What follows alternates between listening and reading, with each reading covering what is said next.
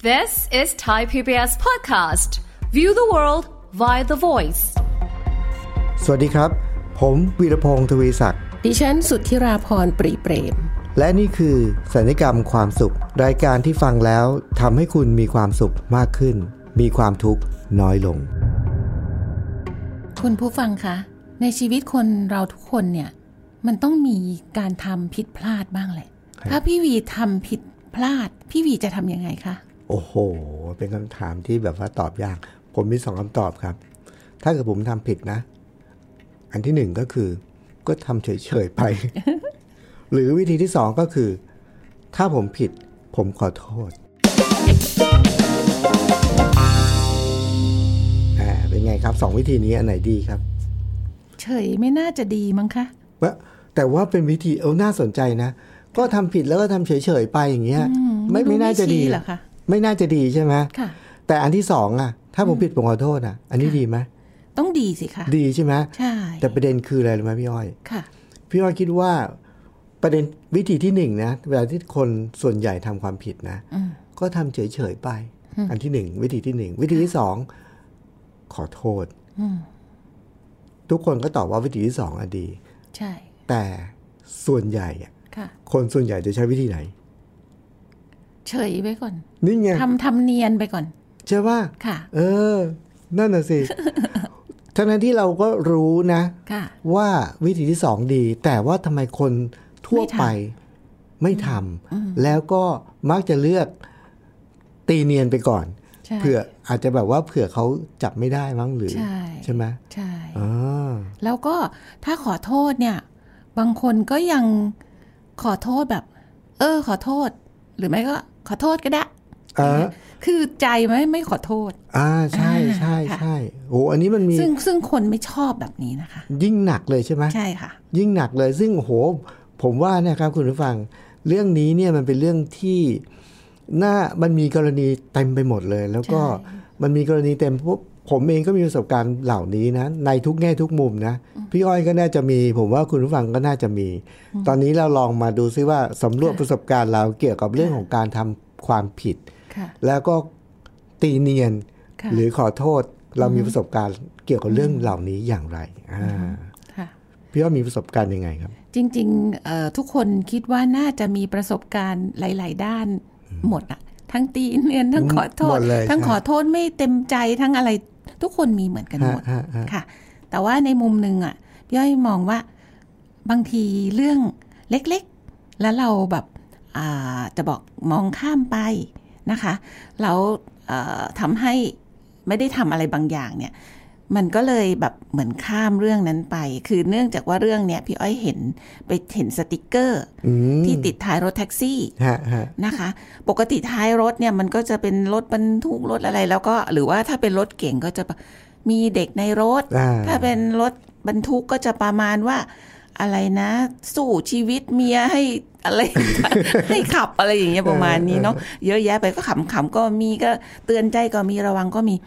บังเอิญแท็กซี่คันเนี้ยพี่อ้อยเพิ่งเคยเห็นก็คือเขาติดสติกเกอร์ไว้ว่า ถ้าผมผิดผมขอโทษ อืม เออพอเราอ่านสติกเกอร์อันนี้ปุ๊บเนี่ย ซึ่งมันมองว่าเป็นเรื่องเล็ก อืม ๆ เป็นคำคำเล็กๆ อยู่บน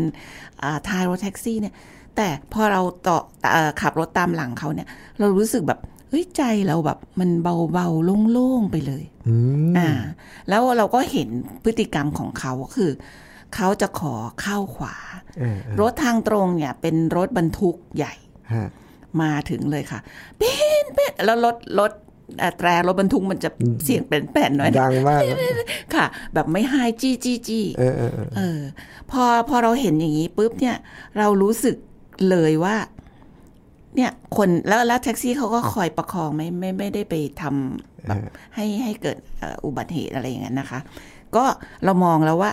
เออเนี่ยคนขับแท็กซี่เนี่ยคนที่จะมาติดสติกเกอร์แบบเนี้ย อืม เขาต้องใจเขาต้องเป็นคนเหมือนร่มร่มๆอะ อืม อ่าในขณะที่เอ่อรถบรรทุกอะ่ะ อืม ไม่มีทางเอาสติกเกอร์นี่มาติดรถของ ตัวเองแน่ เออเออ ๆโดยพฤติกรรมที่เราเห็น เออเออเออ อ่ะพี่อ้อยก็เลยมองไปเบื้องหลังว่าเออตรงเนี้ยมันเหมือนคำเตือนใจของเจ้าของอะ่ะ เจ้าของรถอะ่ะ อืม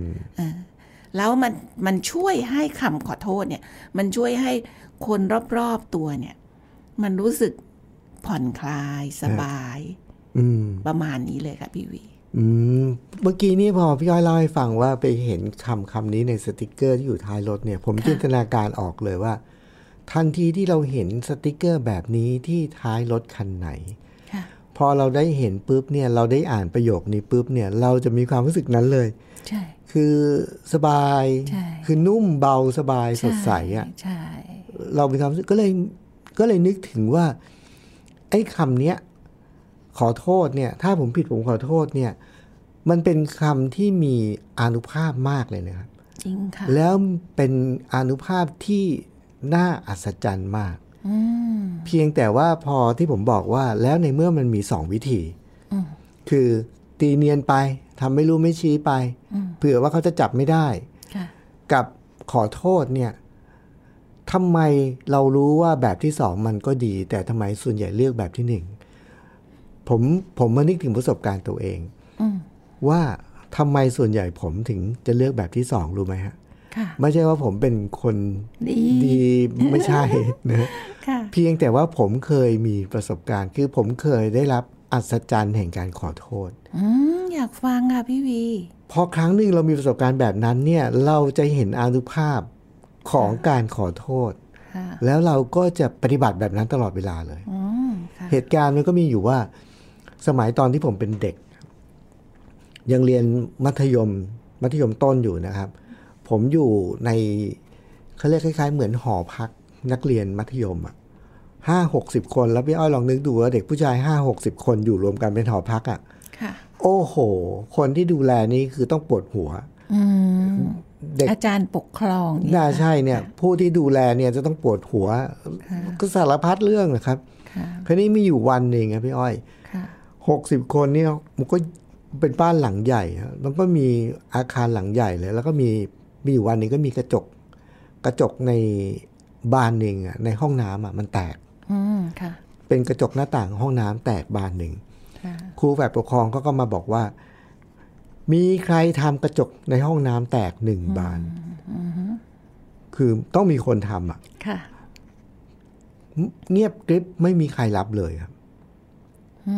ม ไม่มีใครรับเลย ค่ะ เขาบอกว่าก็ในเมื่อไม่มีคนรับว่า แต่มันต้องมีคนทำ ใช่ แต่ไม่มีคนรับถ้าอย่างนั้นเอาอย่างนี้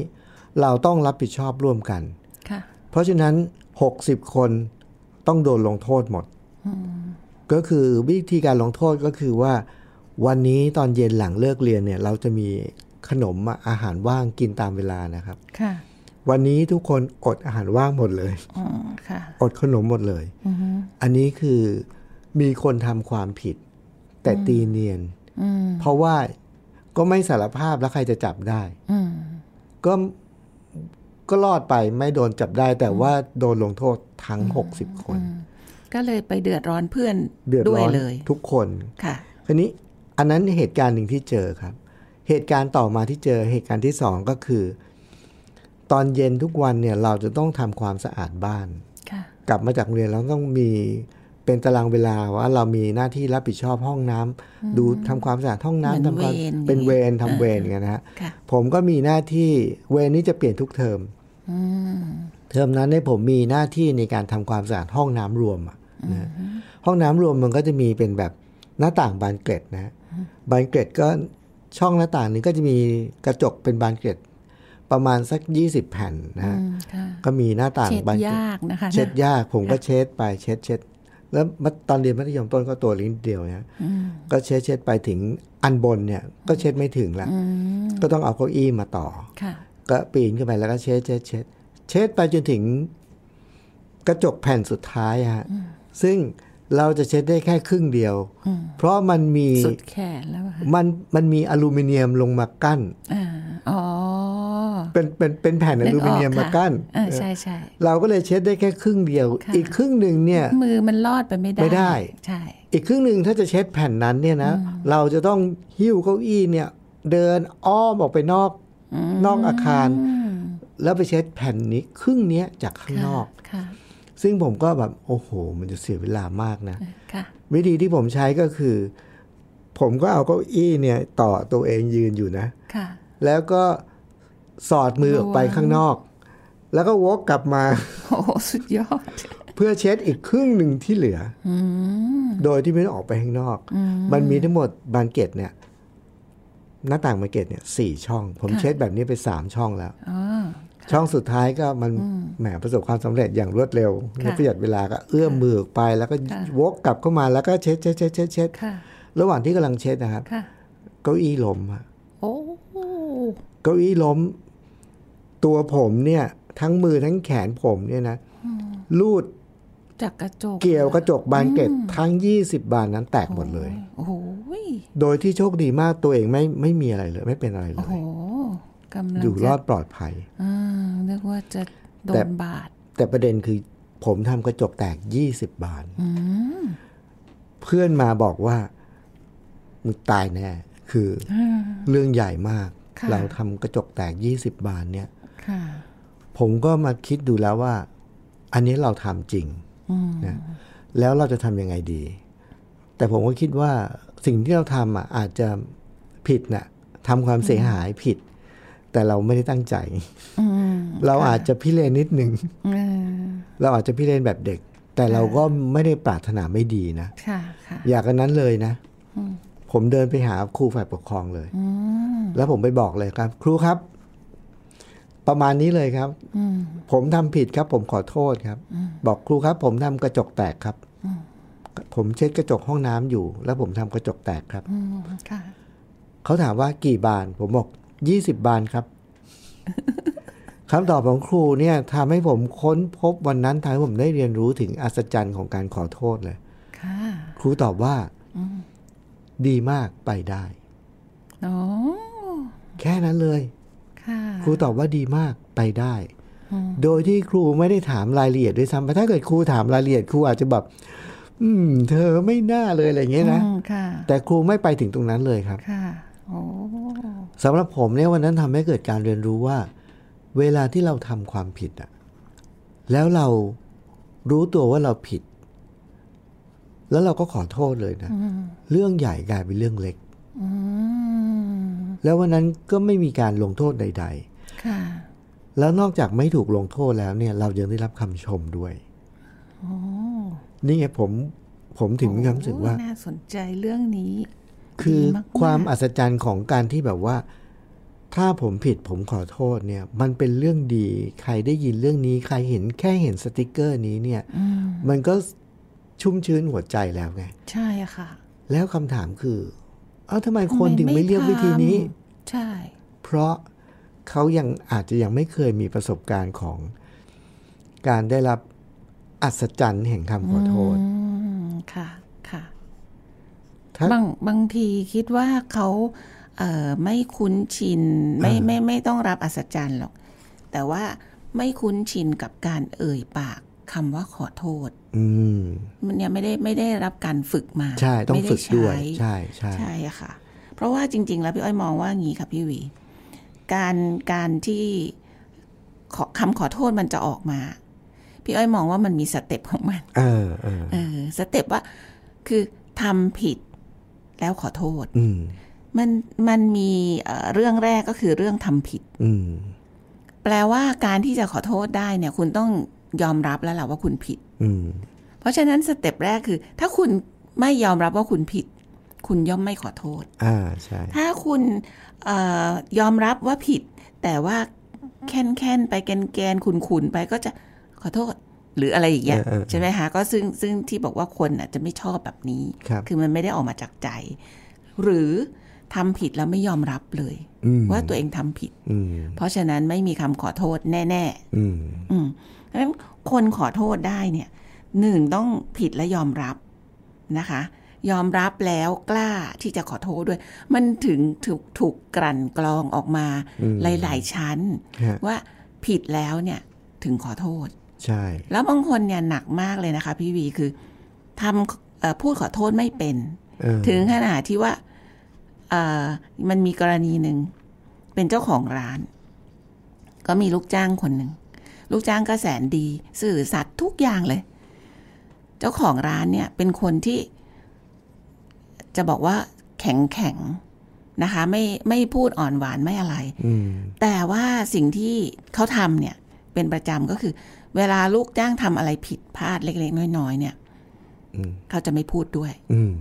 คือไม่บอกตักเตือน อืม ไม่นู่นไม่นี่หรืออะไร ไม่พูดด้วย อืม พอลูกจ้างพูดด้วยก็ไม่พูดด้วย อืม หรืออะไรอย่างเงี้ยแล้วก็จะปั้นปึ่งอย่างเงี้ย อืมม เออ เป็นเวลาหลายวัน ทุกครั้งมันจะเป็นเหตุการณ์แบบนี้แบบนี้ แล้วลูกจ้างเนี่ย ที่เขาพยายามทำดีที่สุดเนี่ยเขาอึดอัดใจค่ะ ม เขาอึดอัดใจ จนกระทั่งแบบผ่านไปหลายปี ลูกจ้างบอกทนไม่ไหวละ เหตุการณ์ล่าสุด เรื่องเงินไม่กี่บาทอะไรอย่างเงี้ยแล้วแบบ ฮะฮะ มันเอ่อสื่อสารกันผิดพลาด ก็ไม่พูดด้วย ลูกจ้างลาออกเลย อืม ไปเลย มีลูกจ้างคนเดียวนะ เอ คะ อเออเออ ไปเลย แล้วก็เขาก็เดือดร้อนไง เออเอออันนี้เดือดร้อนละ เออเดือดร้อนเพราะว่าไม่ไม่มีคนช่วย สิ่งที่เขาทำเนี่ยคือเขาเขาคุยกับลูกค้าค่ะ ที่มาซื้อของ แล้วลูกค้าเนี่ยก็รู้จักลูกจ้างคนเนี่ย อืม เขาสื่อสารกับลูกค้า เหมือนว่า เนี่ยจริง ๆ แล้วเอ่อลูกจ้างเนี่ย อยู่กันมาหลายปี น่าจะมีความเอ่อเขาเรียกว่าอะไรนะ เหมือนทวงบุญคุณอะ เออกตันยูรู้คุณ เออ เนี่ย อะไรประมาณ เออ นี้ค่ะ แล้วก็ลูกลูกค้าก็แสนดีโทรไป เออ โทรไปหาลูกจ้างเธอต้องรู้จักเอ่อบุญคุณเขาสิ เออเออเออ นู่นนี่เราก็นึกในใจว่ามันคนละเรื่องกันนะ เออ คือไม่พูดขอโทษแล้วยังทวงบุญคุณ หนักไปอีกค่ะพี่วี อืม นี่ไงเพราะฉะนั้นเรื่องแบบนี้เนี่ยนะมันแล้วมันเป็นเรื่องที่น่าอัศจรรย์นะพี่อ้อย ค่ะ คนที่กล่าวขอโทษได้เนี่ยคือคนที่ได้ประโยชน์ อืม ตรงนี้เนี่ย ไม่ทันได้คิดกัน คิดว่าขอโทษเนี่ยแปลว่าฉันยอมไง เออเออ ค่ะ เออการขอโทษเหมือนกับว่าจะต้องรับโทษแล้วก็จะต้อง ใช่ ได้รับเรื่องไม่ดีจริงๆเปล่า ใช่ คำว่าขอโทษเนี่ยใครเป็นคนพูดนะ คนนั้นได้ประโยชน์ ใช่ ในในบรรดาของคนที่เคยกล่าวขอโทษเนี่ยนะ พี่อ้อยมีอยู่คนหนึ่งที่ผมไม่เคยลืมเลย อืม คือผมเป็นจิตอาสาไปสอนดนตรีในเรือนจ ค่ะ ำมา 20 กว่าปีเนี่ยนะครับ ค่ะ มีอยู่ช่วงหนึ่งที่ผมเจอกรณีหนึ่งก็คือว่า ไปสอนผู้ต้องขังเสร็จแล้ว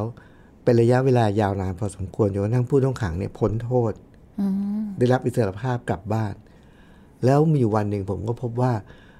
ลูกศิษย์เราที่ได้รับอิสรภาพแล้วเนี่ย ค่ะ ผิดพลาดทำความผิด ซ้ำกลับมาค้ายาเหมือนเดิม อ๋อ แล้วก็โดนจับติดคุกอีก ค่ะ วันนั้นมันทำให้เราแบบ หมดกำลังใจอะ ค่ะ ค่ะ เสียใจมากเลยมีความรู้สึกว่าโอ้โหไอสิ่งที่เราทำเนี่ยมันไม่มีประโยชน์นี่หว่าอะไรเนี่ย อืม แล้วก็เลยหมดกำลังใจ แต่ในที่สุดก็มีเพื่อนให้กำลังใจ ก็เลยกลับมาทำงานต่อ ค่ะ แต่ทีนี้ในในหมู่บรรดาผู้ต้องขังเนี่ย ค่ะ เขาก็รับรู้ได้เพราะว่าผมเคยไปเล่าเรื่องนี้เนี่ย เคยไปให้สัมภาษณ์ในรายการทีวี อืม แล้วก็พูดถึงกรณีนี้ว่า เวลาที่มีผู้ต้องขังทำความผิด ซ้ำกลับมาใหม่ในคดีเดิมเนี่ยมันทำให้ผมเสียกำลังใจและหมดกำลังใจในการทำงาน อืม เขาก็รับรู้เรื่องนี้จนกระทั่งวันหนึ่งฮะลูกศิษย์ที่เรียนกับผมแล้วก็พ้นโทษไป แล้วก็กลับเข้ามาใหม่คดีเดิมเนี่ย ค่ะ ไม่ได้มีคนเดียวครับ โอ้ อ่ามีหลายคนแต่ว่าคนต่อๆมาก็ไม่ได้ทำให้ผมเสียกำลังใจละ ค่ะ เพราะผมปรับวิธีคิดใหม่ในการทำงานแล้ว อืม ว่าหน้าที่ในการทำความดี เป็นหน้าที่เรา อืม แต่เราไม่ได้มีหน้าที่ในการคาดหวัง ส่วนเขาจะลุกขึ้นมาก้าวเดินต่อไป หรือจะกลับมาอะไร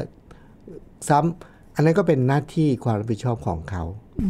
ม เราก็มีหน้าที่ทำความดีต่อไป ค่ะ คือกลับเข้ามาอีกไม่ทำให้ผมเสียกำลังใจแล้ว อืม แต่ในความรู้สึกของผู้ต้องขังเนี่ยเขาจะรับรู้ได้ว่า ถ้าเกิดเขาทำความผิด แล้วกลับเข้ามาใหม่เนี่ย ค่ะ เขาอาจจะทำให้เราเสียกำลังใจ ก็มีผู้ต้องขังคนหนึ่งที่ผมบอกเนี่ย ค่ะ คนที่สองเนี่ยทำความผิดพ้นโทษ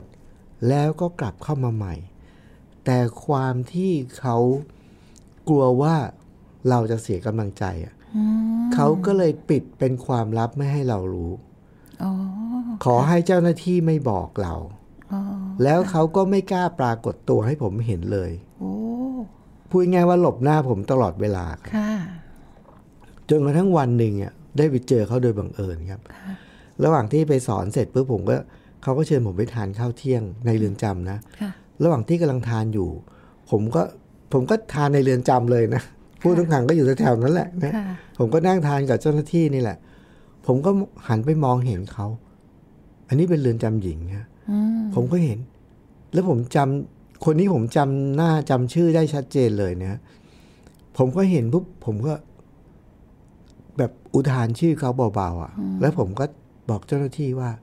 คนนั้นใช่คนนี้ไหม อืม เขาบอกใช่อาจารย์คือเจ้าหน้าที่รู้สึกแบบเฮ้ยอาจารย์รู้แล้วอะไรเงี้ยรู้สึกแบบ บอกไม่เป็นไรไม่เป็นไร อืม ผมอยากเจอเขาได้ไหมอ่ะ อืม เขาบอกได้เดี๋ยวเขาตามมา ค่ะ พี่อ้อยรู้ไหมว่าเวลาที่เขาเจ้าหน้าที่ตามให้เขามาเนี่ยนะคือผู้ต้องขังอยู่ในเรือนจำแล้วถ้าเขา ค่ะ คุยกับเราเขาจะคุกเข่า อ๋อแล้วค่ะ เขาจะคุกเข่ากับพื้น ค่ะ เขามานะ อาจารย์เขาไม่พูดอะไรเลย เขาพูดอยู่แค่คำเดียว หนูขอโทษ หนูขอโทษ อืม คำเดียวแล้วร้องไห้อย่างหนักมาก อืม คือร้องไห้ด้วยความเสียใจคือผมมีความรู้สึกว่าคำขอโทษเขาเนี่ยมันเป็นคำขอโทษที่ ที่มาจากใจมาก ๆ แล้วจริงใจมาก ๆ แล้วก็รู้สึกเสียใจมากๆสำนึกผิดมาก อืม ๆ เนี่ยมันทำให้เราแบบว่า วันนั้นผมก็เลย เนื่องจากว่าผมเลยจุดของการที่เราจะเสียกำลังใจแล้ว อืม แล้วเราก็ถามตัวเองว่าเราจะทำไงเราจะช่วยอะไรเขาได้ ผมก็บอกว่าไม่เป็นไร เราเริ่มใหม่ได้อีก ค่ะ ผมก็บอกเขาแค่นั้น ค่ะ เริ่มใหม่ได้อีกเพราะฉะนั้นการที่เขาสำนึกผิดแล้วเขาขอโทษ แค่ เนี่ย นี้ก็เป็นสิ่งที่ดีมากละเราควรให้กำลังใจ ใช่ใช่เราก็บอกเริ่มใหม่ได้อีกนะครับเพราะฉะนั้นเนี่ย ดีงามมากค่ะ โหประสบการณ์เหล่านี้เนี่ยยังจริง ๆ พูดถึงเรื่องของการ